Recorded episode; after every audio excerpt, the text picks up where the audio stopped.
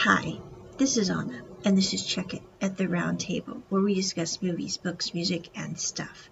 Today, we are discussing Over a Year Abroad.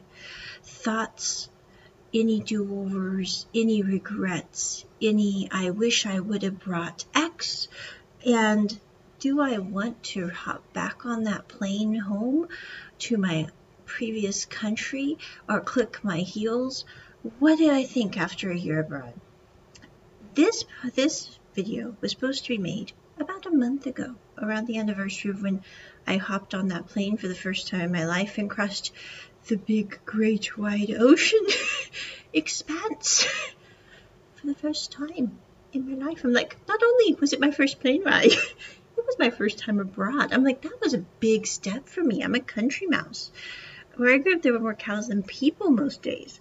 So I'm like, you know, that was huge. But about a month ago, I was battling infection, and two months before that, I was battling another infection, and I also had finals for my semester that had to be delayed because of the infections. So I'm like, I did not get that video made until now, but better late than never. I'm like, new year, new video. So anyway, but it has been a year abroad. Is there anything that I would change about this past year? Honestly, nothing. This last year, I was like, it has been mind blowing in many ways, but there is nothing that I really regret or would change about this last year and how I lived, what I did.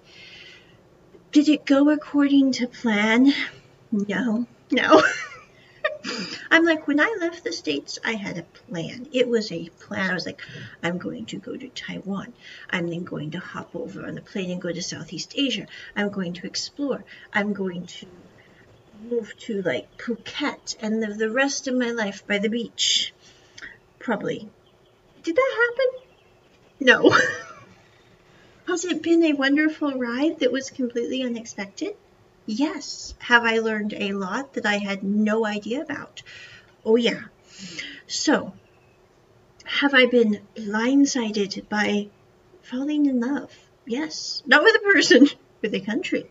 But I'm like, you know, all that happened this past year. And I'm like, I haven't regretted a single bit of it, but it has been completely unexpected. It has not gone according to plan. And yes, there have been times when I'm like, I've fallen pretty ill like three times this year. And I was sitting back here this last week going, you know, I think of myself as being in perfectly good health. And I'm like, normally I am. But this year, there were three times I'm going, I was not in perfectly good health. But I could have been sick back in the States, or I could be sick where I am now. And I'm like, I like where I am now. So, is there anything that I like? Number one, like moving over here, I was very worried, first of all, about safety. I was like, I don't know how safe it will be abroad. Number two, I was very worried about medical. I was like, I know medical in the States is not idyllic by any stretch of the, the word, but I'm like, will the medical be worse overseas? Or even though it will be cheaper, how will that work with my insurance? All that. If you want to listen to my video about insurance abroad, I put that up just a few days ago. You can go check it out. But anyway, and I was also worried that they would not have like basic amenities abroad. I'm not trying to be stupid here. I'm really not. But I really didn't know if they would have things like, you know, the toothpaste I'm used to or the feminine products you need every month. I mean, you know, I'm going, those things are kind of important to me. So I was like, will they have those things? I packed a lot of both those things because I was like, what if they don't? Honestly, for the safety, I haven't felt unsafe once since moving abroad, except for a time that I was in Vietnam there I did have a couple of moments where I didn't feel particularly safe because I was in Hanoi, Vietnam. That was the one place that during this year I've traveled to several different places. I'm like, you know, that place did not feel safe. I had an altercation that turned out perfectly fine, but I did understand why the hotel owner at the hotel I was staying at was like, Madame, we can get you whatever you need. You do not need to go walking to the convenience store to grab something. We can get you that. And I took a bit of a walk one day and I had a group of, I think it was taxi cab drivers that were all men and all looking at me very strange. And I don't mean we're like, I'm not an attractive person. So it was not because of my looks. I think it's just because I don't know. But it made me very uncomfortable. So that's the only time I felt somewhat stressed about safety because I'm like, there are five pretty tall, big guys, all in a group on the side of the road. I don't speak any Vietnamese, and I really do not like the way that they're looking at me. Not because it's me, but I'm just going because I don't think we should look at anybody that way. I'm sorry, but that made me a bit uncomfortable. But that is literally the only time. And I'm like, if I was in the States, I would be dealing with that every other day I'm going to the bus stop one on one with one guy. But there it was like five guys, and I was going, ah, this makes me really uncomfortable. This is not good. So I beelined it back to my hotel, and I was like, I took the hotel owner up on if I needed something, let them know. But that was the only safety issue in literally over a year. I was in the middle of Taipei at midnight one time. I didn't feel unsafe once. I have been to several other places, several other countries. I haven't felt unsafe except for that one time in Hanoi. So that was a little bit of a problem. Now, medical, medical, medical.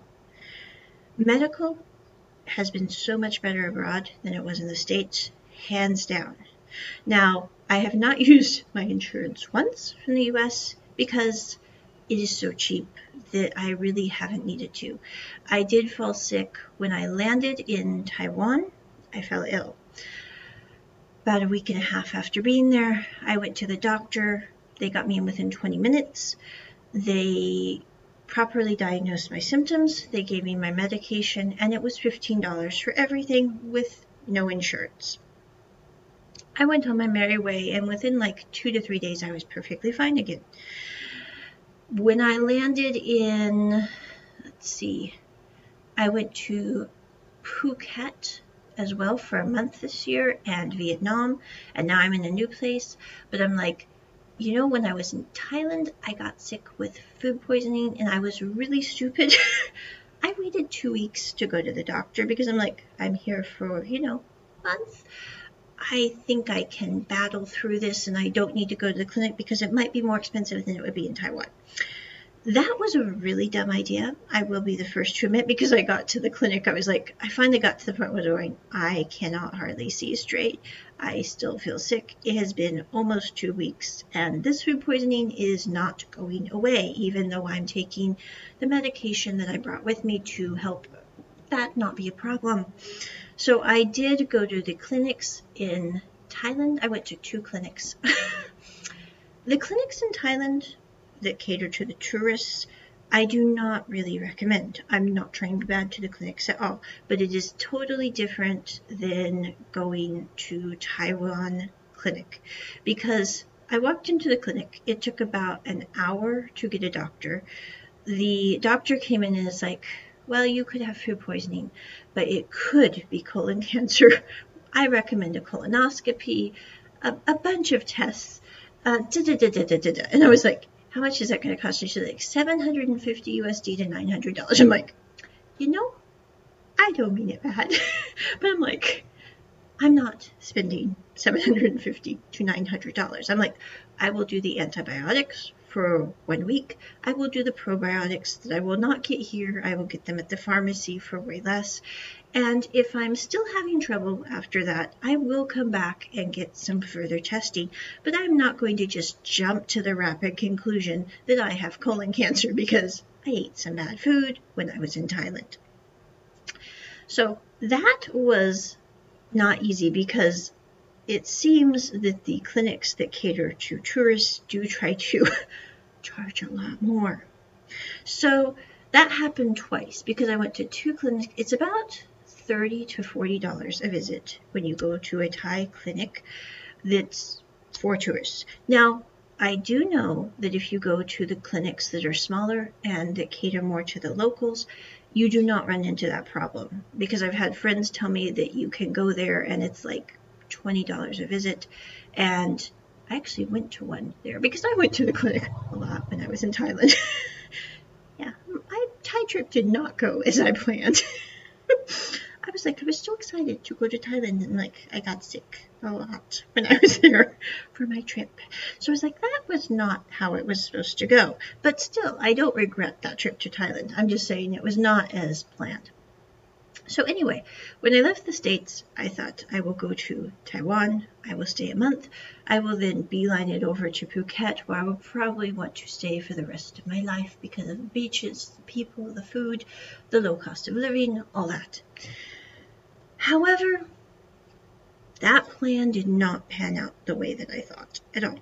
It doesn't mean that it was a bad plan. It just means that it was made without actually having been to either Taiwan or to Phuket.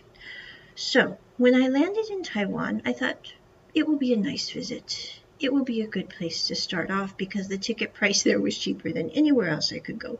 And the only thing I really knew about Taiwan is I had watched a lot of Taiwanese drama. I could understand some Chinese because of that. I cannot speak well at all in Chinese, but I can understand some. And I was like, you know, even if I have trouble with the language barrier, I am sure it will be okay because if the dramas from Taiwan are any indicator, the people there are very friendly, very nice, and it will be all right. And all of my Japanese students for the past three years had told me, Onna, you must go to Taiwan. Even before you come to Japan, you must visit Taiwan. And I'm going, over 5,000 people cannot be wrong about this. I mean, no offense, I've taught a lot of lessons in three years, and they all say the same thing pretty much when Taiwan comes up. So, I went to Taiwan. I fell in love with Taiwan. It's like that song by Fly By Midnight, Infinitely Falling, or Million Days by another band. I'm like, I have never felt about a place like that, except South Dakota, Black Hills. But even then, it is not the same feeling. I mean, Taiwan is like the ultimate beautiful peaceful place I have ever been in my life. And I'm like, I remember my first memory of Taiwan was I was a little kid. and my dad had these brass keychains. What's funny is I actually brought one of them with me because I needed a keychain to go and I was like, this was sturdy. But the keychains were these brass ones that had the clip so you could clip it on your belt loop. And they said made in Taiwan. And I remember being like eight years old. And I asked my mom and my dad, I was like, what is Taiwan?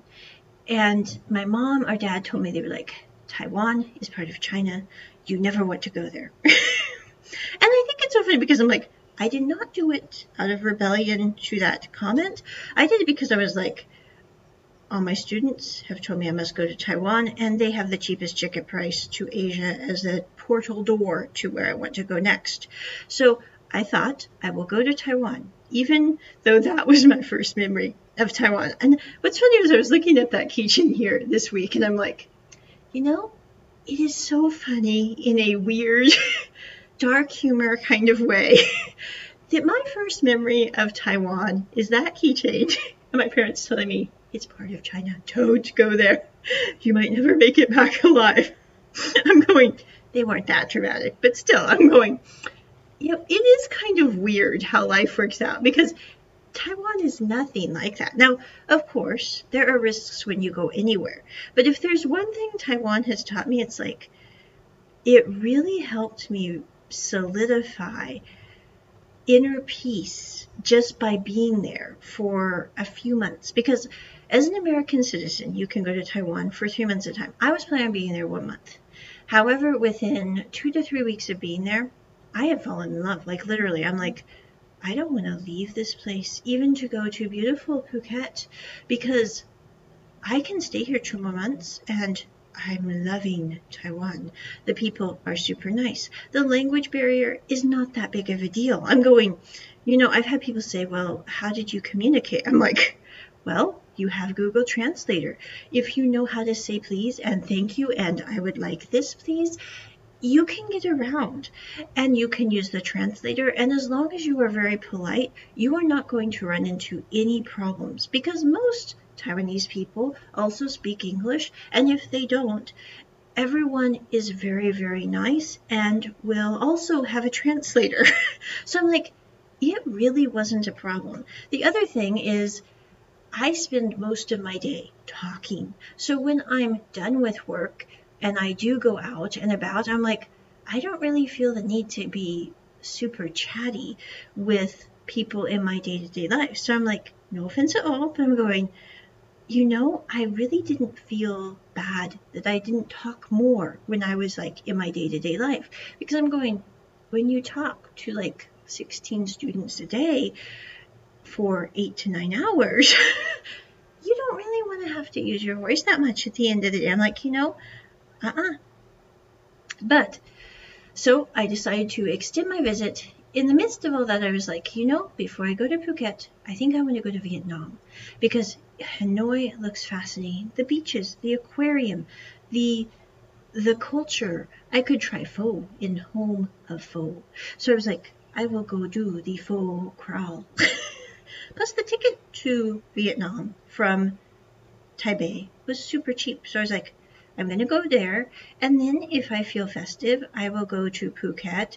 And if I don't, I could come back to Taiwan and stay another three months. I'm like, you know, my options are open. So I packed my suitcase and I went to Hanoi.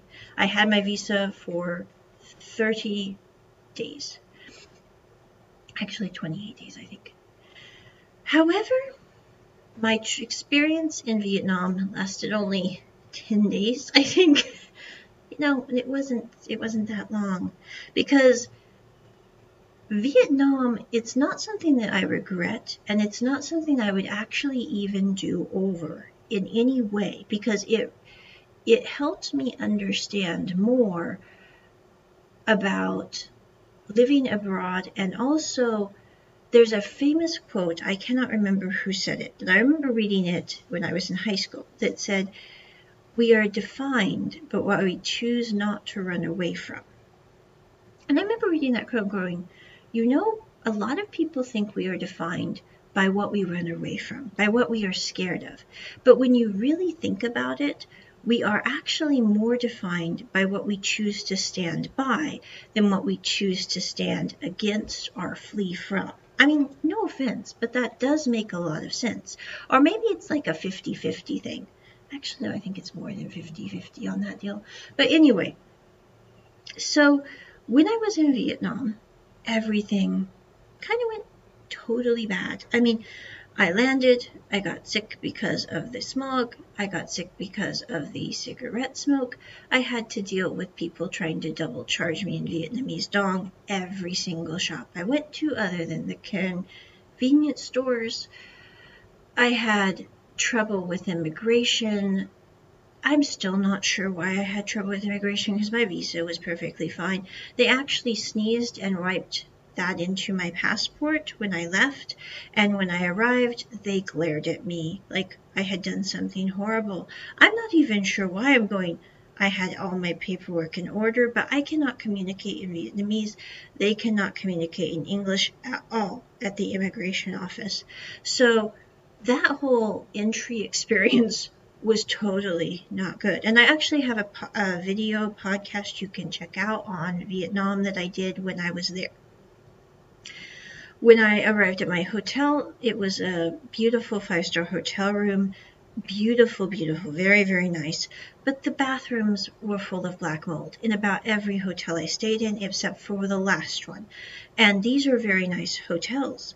So I had trouble because of the black mold. I had to keep the doors shut. I had to keep the air purifiers on because I'm like, this is not going to be good. Even though I'm supposedly recovered from asthma, this could trigger it again. And it did. By the second day I was in Vietnam, after having dealt with the black mold, the smog, the smoke in the room because people next door are all smoking cigarettes. When I go out on the street, they're smoking a ton of cigarettes, very, very much. Like lots more smokers in Vietnam than I was. I mean, almost everyone smokes. It's kind of weird culturally compared to what I was used to in Taiwan or even America. So that was not a very good intro. And the next day, or two days after I arrived, I was supposed to go to my apartment that I had for a month through Agoda. I booked it. The apartment apparently did not exist. Agoda couldn't get a hold of the landlord.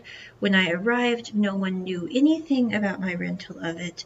At that point, I decided to just go get a hotel by the airport. When I was on the way to the hotel by the airport, my taxi driver started swearing in Vietnamese because the front of our car was almost totaled as someone veered into our lane. And that's just normal traffic in Hanoi. So by the end of that, I was like, I am just going to get a flight back to Taiwan because that whole experience, I'm going, number one, I can't afford to get sicker because of the air. Number two, I could go and explore and see the beaches and the aquarium that I want to see, but I am not willing to get back into one of these cabs and be risking my life and limb because that's really what you're doing when you're taking to the road in Hanoi. I'm going, I'm just done. I'm done. I'm done, done, done, done, done. Plus, I guess that there's a big risk of theft. I couldn't take my phone out of my bag because everyone was telling me they'll come and rip your phone out of your hand if you're taking pictures and you're on the street. That's what happens with the motorbikes. So I was like, I'm not having a very good time in Hanoi. and this is very, very stressful. But the one thing that Hanoi solidified is through that whole 10 day experience, because I couldn't fly right back because the ticket price was too high. So I had to wait and get it like 10 days later because it was half off. And it's only like $13 a day for the hotel room. And I did find a hotel that did not have black mold in the bathroom. Now, the one positive is the hotels are ran by super, super nice people. Very, very nice.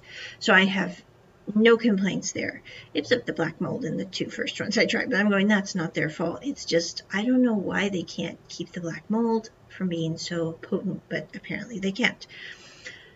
So I did enjoy the food. I really liked the the hotel um, owners, very very nice. But Vietnam really taught me. I was like, I want to go back to Taiwan. That feels like home. This feels like absolute chaos. but never once in the middle of that did I sit there and go, I want to go back to the US. I want to go back to the US now. Which really taught me, I was like, you know, I had really wondered if I would miss the States. I had wondered if maybe in the middle of all this, I would at some point during this first year abroad sit there and go, I want to go home to the States. But never once have I sat there and gone, I want to go home to the States. But I have sat there and gone, I want to go home to Taiwan and I want to kiss the terra firma when I get there after being in Hanoi. So that really taught me, I'm like, you know, I found out what works. And that was with the whole chaos of Vietnam, the absolute chaos. So I made it back to Taiwan. I thought about going to Cambodia to visit Angkor Wat because I'm like, it's a short flight from Vietnam, or going to Thailand because I was a short flight. But I could not figure out how to get my luggage there because of the size of suitcase I had. And I'm going, the last thing I need is to be not able to make my flight because I don't have the right suitcase and I'm not leaving these suitcases because I ordered them special before I left. I'm like, they're Pioneer Woman suitcases. They're super cute. And the other thing that I was worried about is I'm like, Vietnam ended up to be absolute chaos. I'm like, what if I go to Cambodia? It's even more absolute chaos. What if I go to Thailand and even though it's not supposed to be absolute chaos, what if it is? I'm not really up for that after these 10 jarring days in Vietnam. So I went back to Taiwan for about two and a half months. And then I went to Phuket for one month. I booked my ticket, I booked my visa, I took the flight. Phuket was very beautiful. The beaches were stunning. Everything was very nice. The, the locals there are amazing. I have nothing but good to say about the views and the locals. They're awesome. However, the thing that I was not expecting about Phuket was the, I don't know how to say it, like kind of the Las Vegas tendency of Phuket. The reason being is I went to Phuket because I like the beach and I really like what I have seen of Thai culture. However, Most people I met who were tourists in Phuket came there because they like to party and because they really like the cheap marijuana. And I ended up in Kat district of Phuket, which is the middle part of Phuket. That is not the place you want to go if you like quiet and peaceful. I didn't know this. It's like the heart of the party area. There's a lot of nightclubs. There's a lot of adult massage places, things like that. So, Phuket I decided after being there for a month, I was like, I did like having my own kitchen again because I got a condo. It had a kitchen. It was really nice. I got to go to the fresh market in Kat Dhu. That was a great experience. I got to go to a couple open air markets. I did a beach hop for one to two days.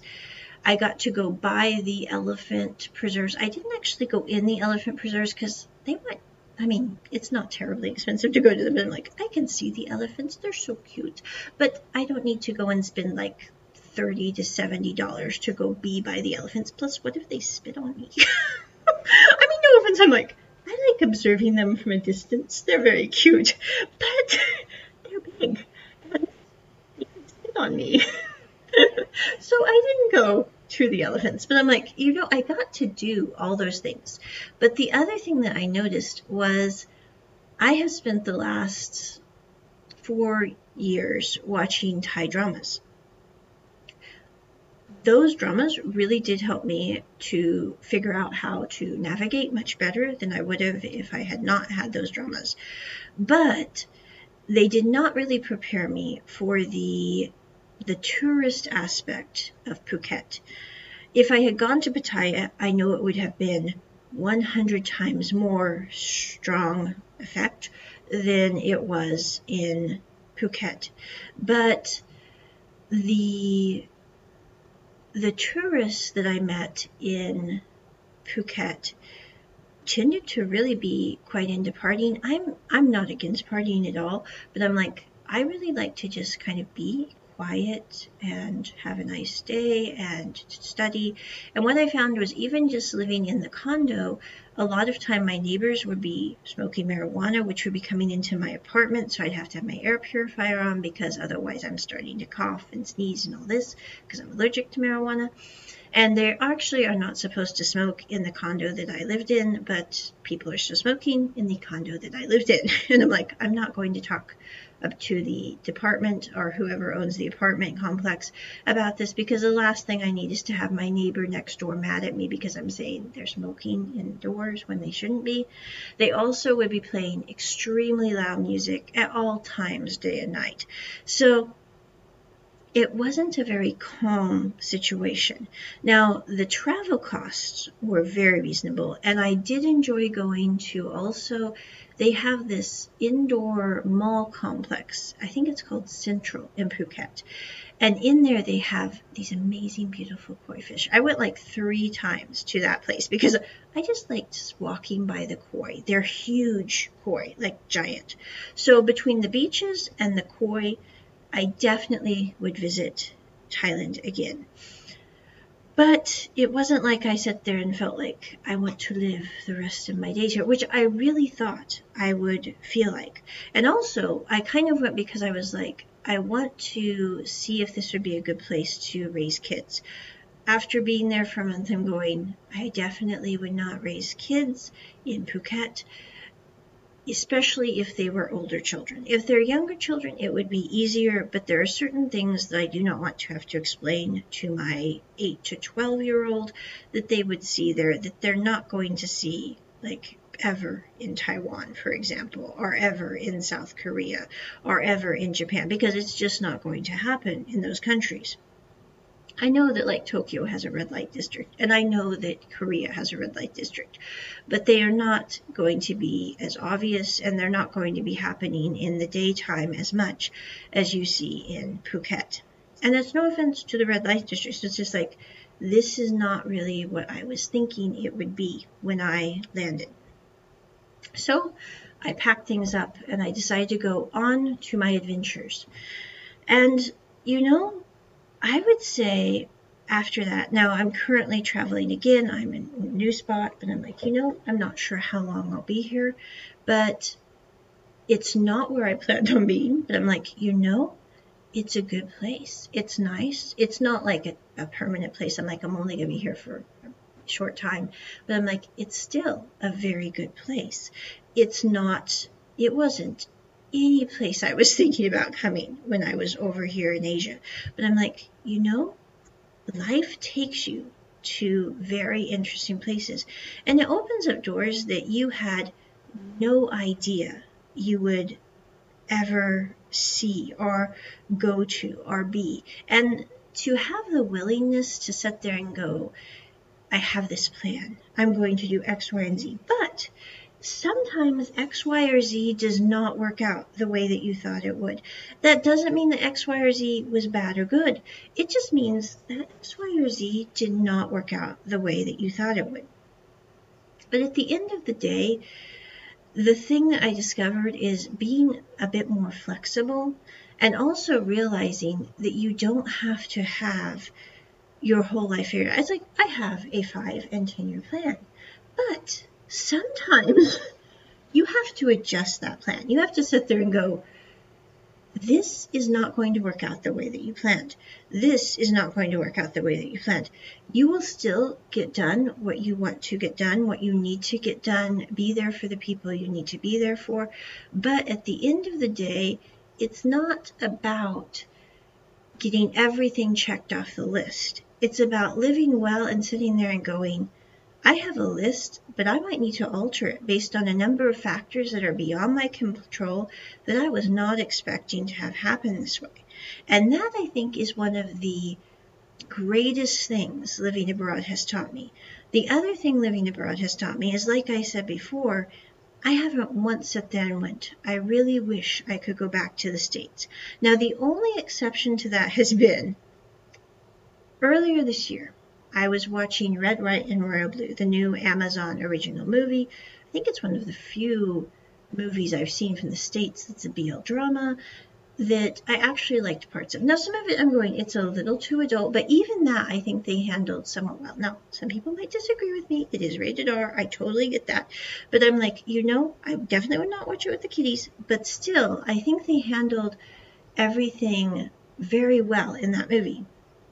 But the thing that movie, when I was watching it, the one thing I was like, I was like, you know, the character of Alex, that can do spirit, even though, like when I left the States, the one thing that I really realized was I was like, you know, the past decade has been so hard for people. I mean, politically, it's been a roller coaster. I mean, whether you're conservative, whether you're um, liberal, whether you're, you know, middle ground, whether you're totally apolitical, it has been a roller coaster.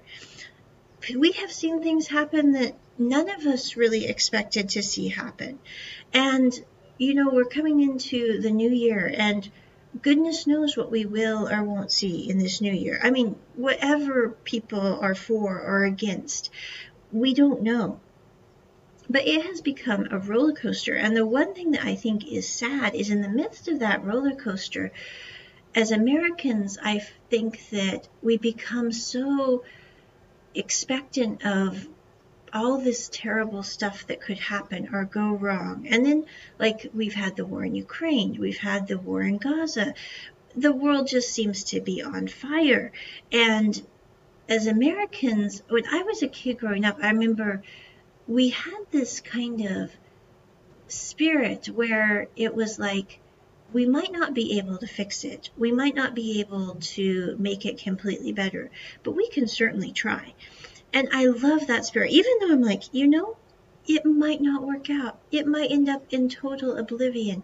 It reminds me of Gimli when he's like sitting there in his chair going, little chance of success, certain and sudden death. What are we waiting for? I'm like, you know, there are times when it just seems like a no-win situation. But the one thing I really did like about growing up in America was the fact that I was surrounded by people that for the most part sat there and went, we can at least try to make it better. But the thing that I felt the last decade of being in America is everyone is so tired. Everyone is so exhausted. Everyone is sitting there trying to deal with the economy, inflation, and the COVID, and the families all having drama that we were not expecting. I mean, I'm going, you know, it kind of came from all fronts that I feel like we've kind of forgotten that can do spirit.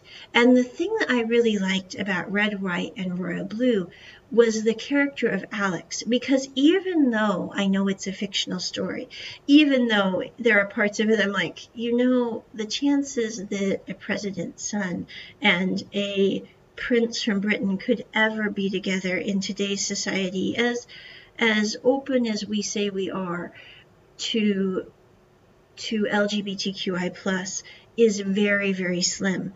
But the thing that I really liked about that drama was the fact that Alex's character is like, we might not be able to change the world, but we can do what we can to make it a better place and to really truly embody that feeling. Like at the end of the show, I love it when he goes to the house with Henry and he opens the door and he's like, we won. And I'm going, you know, it's not really about them winning as a couple, it's about the spirit of winning as a whole, of making it so that people can live and be who they are without fear or without feeling the judgment to be this overwhelming weight. And I loved that part of the movie. I remember when I finished Red, White, and Royal Blue, I watched it twice, and uh, the first time, the first day, and I watched it again several times that week. But I was going, you know, I loved that part of it, and that's a part of it that I do miss living in Asia because there is an intrinsic can-do spirit of like one person being able to make a difference that I do admire about the American culture as far from it as we may be right now. And when I'm living in Asia, the thing that I love about Asia is actually the reverse of what I love about the US because it's not about the individual, it's more about looking at the needs of everyone and doing what we can as a whole unit. It's about collectivism over individuality. And it's kind of weird, but I appreciate the inversion of the beliefs, as strange as it sounds. So, what I miss about the US, if I was in the US, I would miss about Asia. I'm like, you know, it's kind of a weird push me, pull me, Dr. Dolittle kind of creature. like, I can't explain it another way. So, I think that out of anything that I miss about the States, it's that feeling. Although, if I were in the States, I don't think I would feel that feeling just because when I left, I'm going, I'm not feeling that individualism. I'm feeling the jadedness, the stress, the the fact that everything is so hard with the economy right now. It's just it's hard to survive. It's hard to make it. And then everything with the pressures and all that. But still, the individuality of America, that idealism, I really I do like. And there's a part of me that does miss that even though I know it's it's it's in a way idyllic of me to think that we have that as America right now because things are not that way as much in the present moment. And I'm not saying that to be bad to America at all or bad to any anyone. I'm just saying it's a difficult situation we find ourselves in. And in a in an inverted way, the thing that I have come to love about Asia is it is about collectivism. It's like I was watching the Creator Show here um, this summer, and I was like, in a nutshell, what I love about Asia is encapsulated in that Creator movie. Because when you're talking about like AI, for example, there are people that are saying they're going, it's going to take over the world, it's going to destroy us all, it's going to take all our jobs, and I'm like, you know, it's just a tool. It can be used for good, it can be used for evil. But to sit there and assume that the worst will happen with it is not the healthiest way to look at AI.